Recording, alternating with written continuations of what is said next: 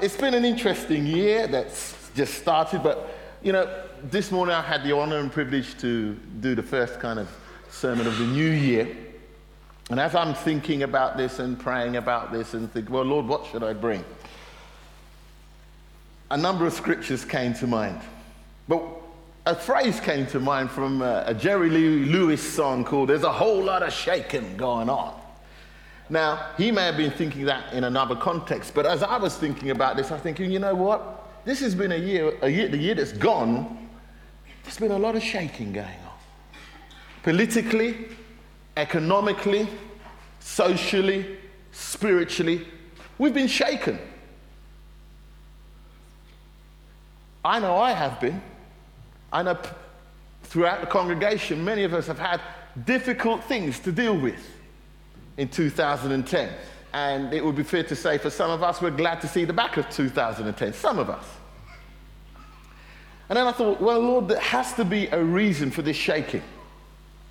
And in Hebrews chapter 12, 26 to 28, the writer says this At that time, his voice shook the earth, but now he has promised, Once more, I will shake not only the earth, but also the heavens.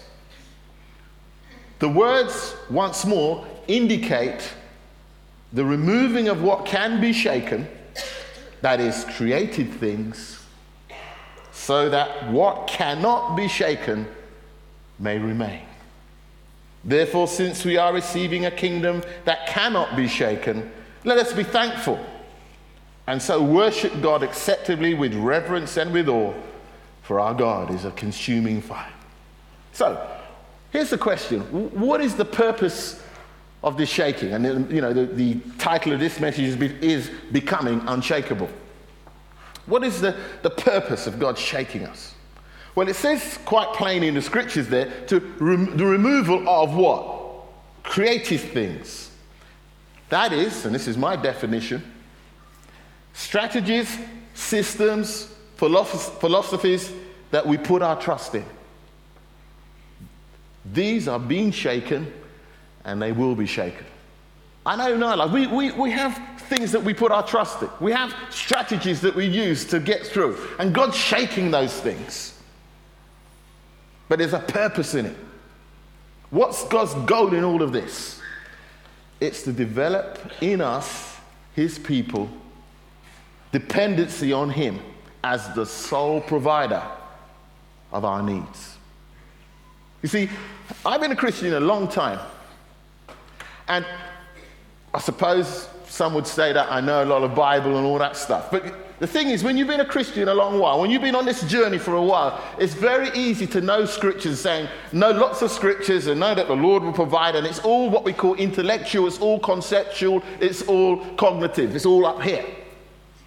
And then God starts to shake stuff in your life, and all of a sudden you're wondering if these verses that you learned all over the years about God's provision are really real. It may be real for Chris and Fliss, and it may be real for some of the pastoral team, but is it real for you? Me? And one of the things I realize is that God wants to take us up as a, as a, a group, as a, a congregation, as a community to a different level of faith. And He's shaking us so that we lose our dependence on the things that we have faith in that we believe will provide for us. I've got a word here for all us husbands. You know, when you get married, you're, you're told, you know, by the father-in-law, you are now the provider. I always remember a story of uh, a young couple who got married, and, his name, and the, the guy's name was Mick. And Mick used to eat desperate Dan-sized meals. You know, his mum would bring this big platter and eat it, you know, and he, and he would sit down there and chomp his way through it. And when he got married, his, his, the mother, mother-in-law went up to the, daughter, the new daughter-in-law and said, I filled it for 25 years, now you can. you know, he got used, sorry, never mind, didn't go there. The, the fact is that, you know, he got used to having that size of food. And now his wife had to do that. But let me just say something to you, men. You're not the provider. If you're a follower of Jesus, God is our provider. God is our provider. which means I just take a whole lot of stress off of you guys. God is our provider. So, what are our needs? What are the things that we need? Well, according to psychologist Abraham Maslow, oh, oh, oh you say, oh, theology, there's uh, some psychology this morning. He says that we have five basic needs. Physiological needs, that's, uh, you know, to air, breathe, water, food, all that kind of stuff. We have safety and security needs, we have love needs, we have esteem needs. But let me tell you something. Before Abraham, as Maslow found this out, and he, he was born in 1904, apparently, God had made full provision for all of our needs. And I'm going to show you that.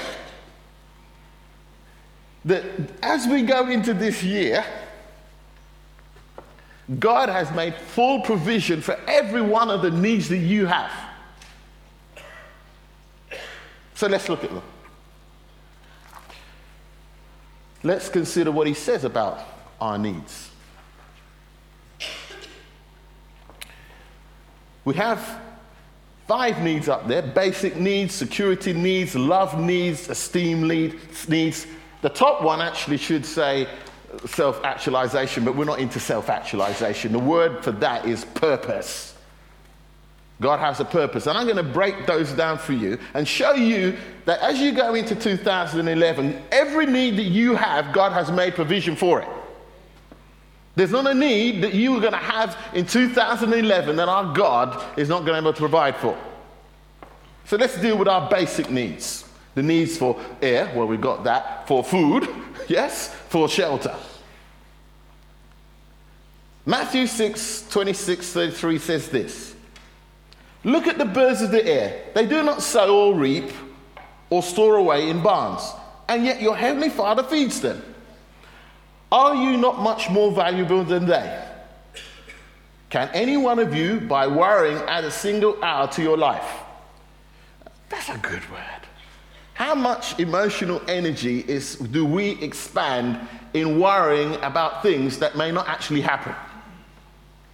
Someone said, you know, fear is false evidence appearing real. And 85% of what you worry about won't happen anyway. And why do you worry about the clothes? See how the flowers of the field grow. They do not labor or spin, yet I tell you, they're not even Solomon in all his splendor was dressed like one of these. If this is how God closes, clothes the grass of the field, which is here today and tomorrow is thrown away into the fire, will he not much more clothe you, O you of little faith? So do not worry saying, What shall we eat, or what shall we drink, or what shall we wear? For the pagans run after these things, and your heavenly Father knows that you need them. But seek first his kingdom and his righteousness, and all these things will be given to you as well. I could finish there on that because that's a good word for us. Father knows what we need. Father knows what we need for this year. Whatever challenges are yet to come, there will be bread on the table because our Father knows what we need. He's made full provision for us. Whatever your physiological needs are, God has made provision for us. We're not to be like the pagan. What are we going to do in this economic situation? You listen to the news, and there they are, the, the chattering classes, as I call them, and with the economists. They are there sitting down and pouring and having interviews about, well, at the moment with the balance of payments as they are, and the situation and the amount of money that we need to pay back because of the blah, blah, blah government, and etc., etc., we're going to have to tax people more, which means that with 50% of the population that are actually employed by the government, this will mean mass employment, blah, blah, blah. And if you're listening to that and you're taking your, your sense of faith from that, you will have despair as you look into this year. But it says something different here. It says, look, my God, your God, our God, will make provision for us there will be bread on the table, and all he asks us to do is seek first his kingdom. In other words, start to do the things that is, to undo the works of darkness. That is, we reach out with mercy, we reach out with love, we pray for the sick, we raise the dead, we do all the things that are signs of his kingdom. And as I put it like this if we take care of his business, he'll take care of ours. If we take care of his business, he'll take care of ours.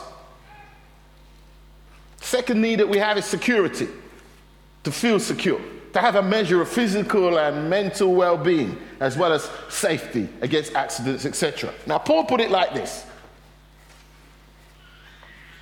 He said in Philippians 4, he says, Do not be anxious for anything. That's a tough word because some of us like to be anxious. I know I do. Where is the money coming from? What are we going to do next? Yeah, it, it's like anxiety is something that we, we learn to live with it. But he says, but in every situation, whatever the situation is, by prayer and petition with thanksgiving, present your requests to God. And the peace of God, which transcends all understanding, will guard your hearts and your minds in Christ Jesus. Wonderful verse. So, what's the answer? When, we, when stuff comes at us, and it will come, first thing we do is we go to God. That's what we should do. Generally, we don't. What happens is we kind of backed up against the wall and, okay, let's pray about it. That's not what it's about. He says, look, come to God with it. God can handle it. He's big enough to handle any situation and circumstance that comes upon you in 2011. What you need to do is by way of prayer, by way of petition. Father, we're in deep stuff here. Lord, we're anxious over this. And Lord, we come before you. You talk to Him as a real person. You don't do religious prayers. Just pray. Present your requests, your petitions to God with thanksgiving. Two things that need to happen here. One of the things I've noticed is that people who, when they get anxious, they get, they're not grateful. And one of the things you need to do in the midst of it, you need to thank God for what you already got. Attitude of gratitude.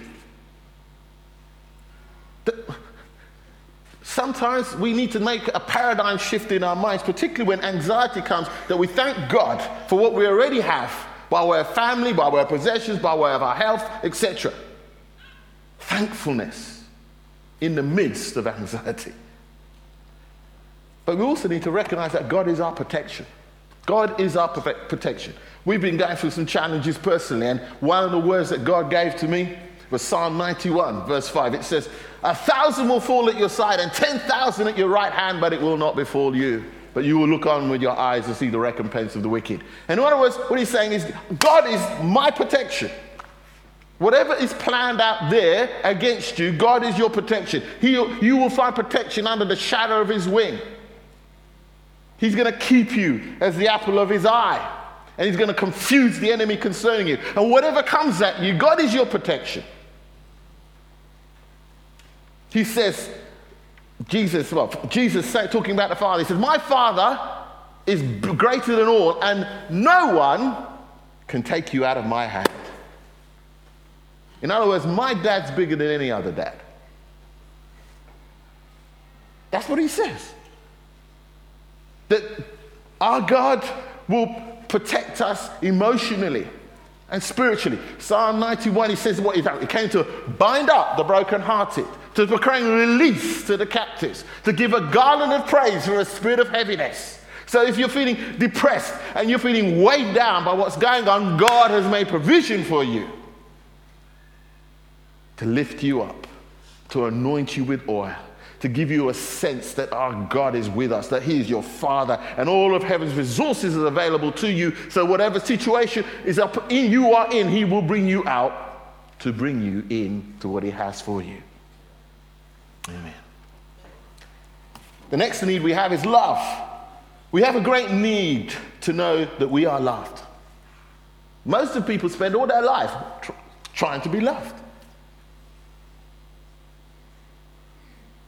For we also need to know that we're accepted, that we are received.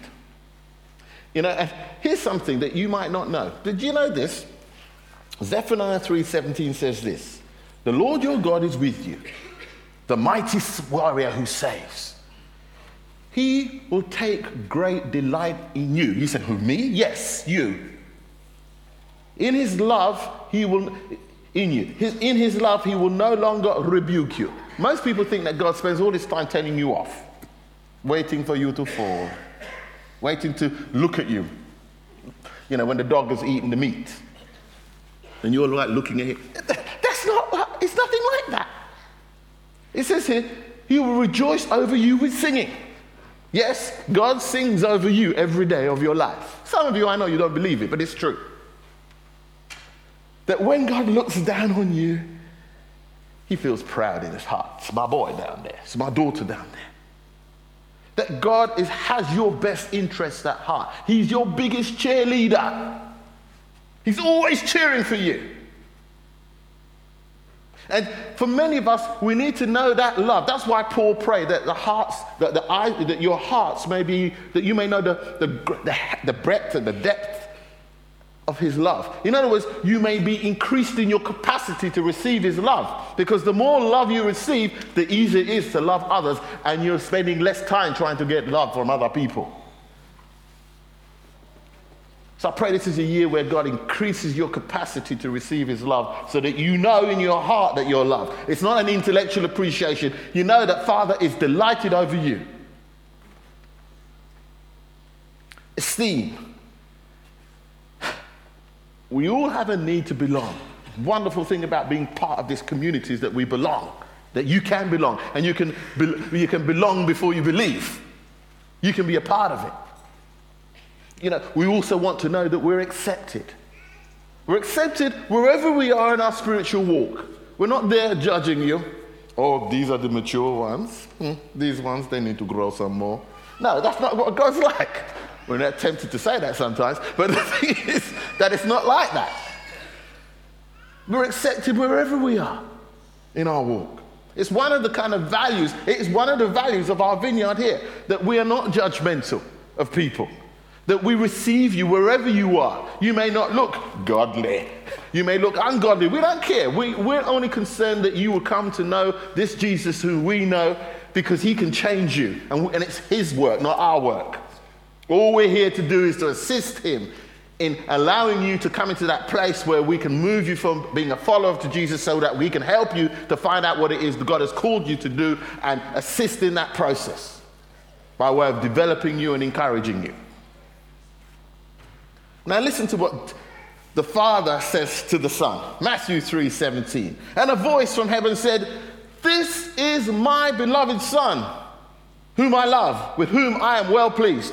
God would say that to every one of us, if you're a son or a daughter this morning, that He is pleased with you. As you go into 2011, He's pleased with you. And you're beloved and you're special. Now you're saying, well, you don't understand. You don't know me. You don't know the stuff that I'm going on in my life. Well, look, God knows things that we don't know, and it's a good thing that we don't. Isn't it? Because we've all got stuff. I've got stuff. We've all got stuff. But this is what he says to you You're my beloved son and daughter, and I am well pleased with you. And you need to hear it in your heart. For some of us, if we heard that, we would be different. We wouldn't be spending all our time hoping that other people would affirm us. If you're affirmed from above, who can? Well, that's the ultimate affirmation, is it not? If God loves you, then what are you worried about? That you know that you're a child of God, you know that you're born from above, you know you're partaking of divine nature, you know that you've got Christ's righteousness, you know that you have the mind of Christ. Good night, what more can He give you? You got it all. But there's, there's this debate going on because you look at your life. But God has a plan for you and He loves you. We're affirmed from above for who we are, not for what we do. We're affirmed from above for who we are, not for what we do. That's an important point for you in 2011. Because if you're not able to do what you've been doing by way of career or occupation or job, you don't stop being a son and you don't stop being a, a daughter. That you're still special. Your status in terms of your job is not the thing that determines whether God loves you or not. He loves you because of who you are. And if you walk in that, then nothing will touch you this year. No matter what, they take the job, they take this, they take the car, blah, blah, blah. The most important thing is that you know that you're a son and you know that you're loved and you stand in that, and that's your identity. Hear that? That's your identity. Draw on that. That will keep you. Come to the last one purpose. Maslow called it self actualization, but that's, a, that's not what we're about. We call this purpose. Each one has been called for a purpose which is bigger than ourselves. And some of you need to understand that what's going on in your world, you need to step back because it's part of a bigger plan that's going on. Our goal, as John Ortberg put it in his, his book, The Me I Want to Be, that Richard ran, says it's becoming God's best version of you. God's purpose is for you to become the best, ver- purpose, per, uh, best version of you. When God called you to become a follower of Jesus, it wasn't just to save you so you could go to heaven, which of course is a wonderful thing. He had a purpose, and his purpose is through you to express what God is like. And he has unique gifts that you have that no one else has. And his goal is to put you into a community where those gifts and callings can be used for the glory of God and for the blessing of his people. So, the, your highest calling is he has a purpose for you. Our job in life is to find out what that purpose is and fulfill it. So that when we reach the end of our lives, we've known that we've kept the faith, we've run the race, and we've done the job. Paul put it like this in Philippians 3:12. He was a follower of Jesus, wrote 12 books of the New Testament. He said this: "Not that I've already obtained all of this, or have already arrived at my goal." But I press on to take hold of that for which Christ Jesus took hold of me. When Paul became a follower of Jesus, God gave him a mission to be an instrument to the then Gentile church. All his life he was spent in fulfilling that mission. And God has a plan for you, and he has a mission for you, and he wants to help you to fulfill it. God wants to remove our dependence on created things so that we become so we become unshakable as we walk through 2011. However, there's one more thing that God has for us as we walk through 2011. One more thing. Exodus 22, 30, 23. And let me just give you the back, quick background. The children of Israel, 430 years in slavery. God says Moses, Moses now is the deliverer to bring them out. And God, before he brings him out, he's going to judge the gods of the Egyptians, but through 10 plagues. Three or four of them have happened, and this is where we pick it up. But on that day, I will deal differently with the, in, with the land of Goshen. Now, Goshen was a suburb of Egypt. And by the way, Egypt is a type of the world where my people live. No swarms of flies will be there, so that you will know that I, the Lord, am in this land. I will make a distinction between my people and your people. This sign will occur tomorrow. And this is the thing that I want to get to you guys. Look, here we are in the UK. There's all stuff going on politically, economically, socially, etc. But God, what He did is He put His people in Goshen. And in Goshen, whatever plagues that were going on with the Egyptians weren't going on with the people of God.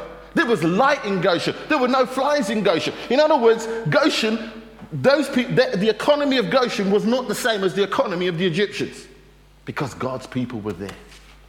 Whatever's going on in this land, politically, economically, socially, or whatever, the Lord is in this land. Whatever happens to you at your place of employment or work, He has made provision for you, for your basic needs, for your need for love, for your need for esteem and purpose, because the Lord is in this land. And you know what that special thing is? It's His presence.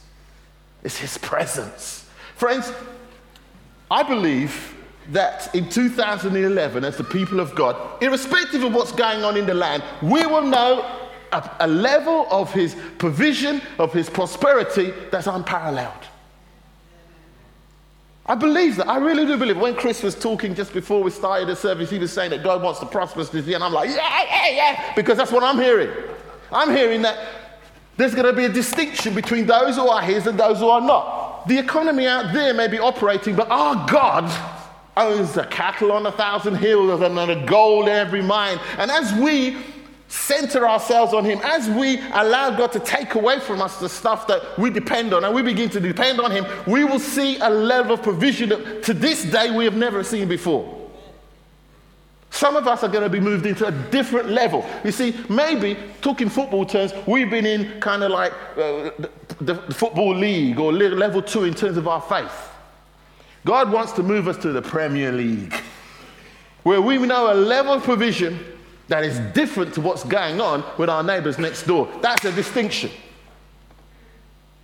You see, either our God is real or he's not. But if they look at the, the children, the Egyptians, when they looked at the Israelites, they're thinking, we got boils and sores and this, then they got nothing. If I was an Egyptian, I would have done, I'd have gone to Goshen. Because in Goshen, there's peace, there's joy, there's food, there's love, there's, yeah. And, you know, Goshen is a place I read. I said, well, Lord, where is this Goshen? I said, well, it's in your mind. It's the way that you look at life. It's, it's your perspective, your biblical perspective on what's going on. You're either in a place of abundance or in the, you're in the other place where everything's going wrong and it's terrible and it's one and it's this and it's that. Look, friends, God is saying to us, come on, guys. Yes, I've been shaking you, but I'm shaking you for a purpose. I'm shaking you so that you might begin to know my provision, that you might know my protection, that you might know my prosperity. Let me put it this way to you whatever's going to happen to you, where people are going to try and defeat you or destroy you or deter you, God will use it for, for good to heal you and to bring about your success. Whatever happens in 2011, whatever comes at you, God will use it to bring about your success because His presence is in the land. Amen? His presence is in the land. Should we stand? Because we're done. Band, come up, please.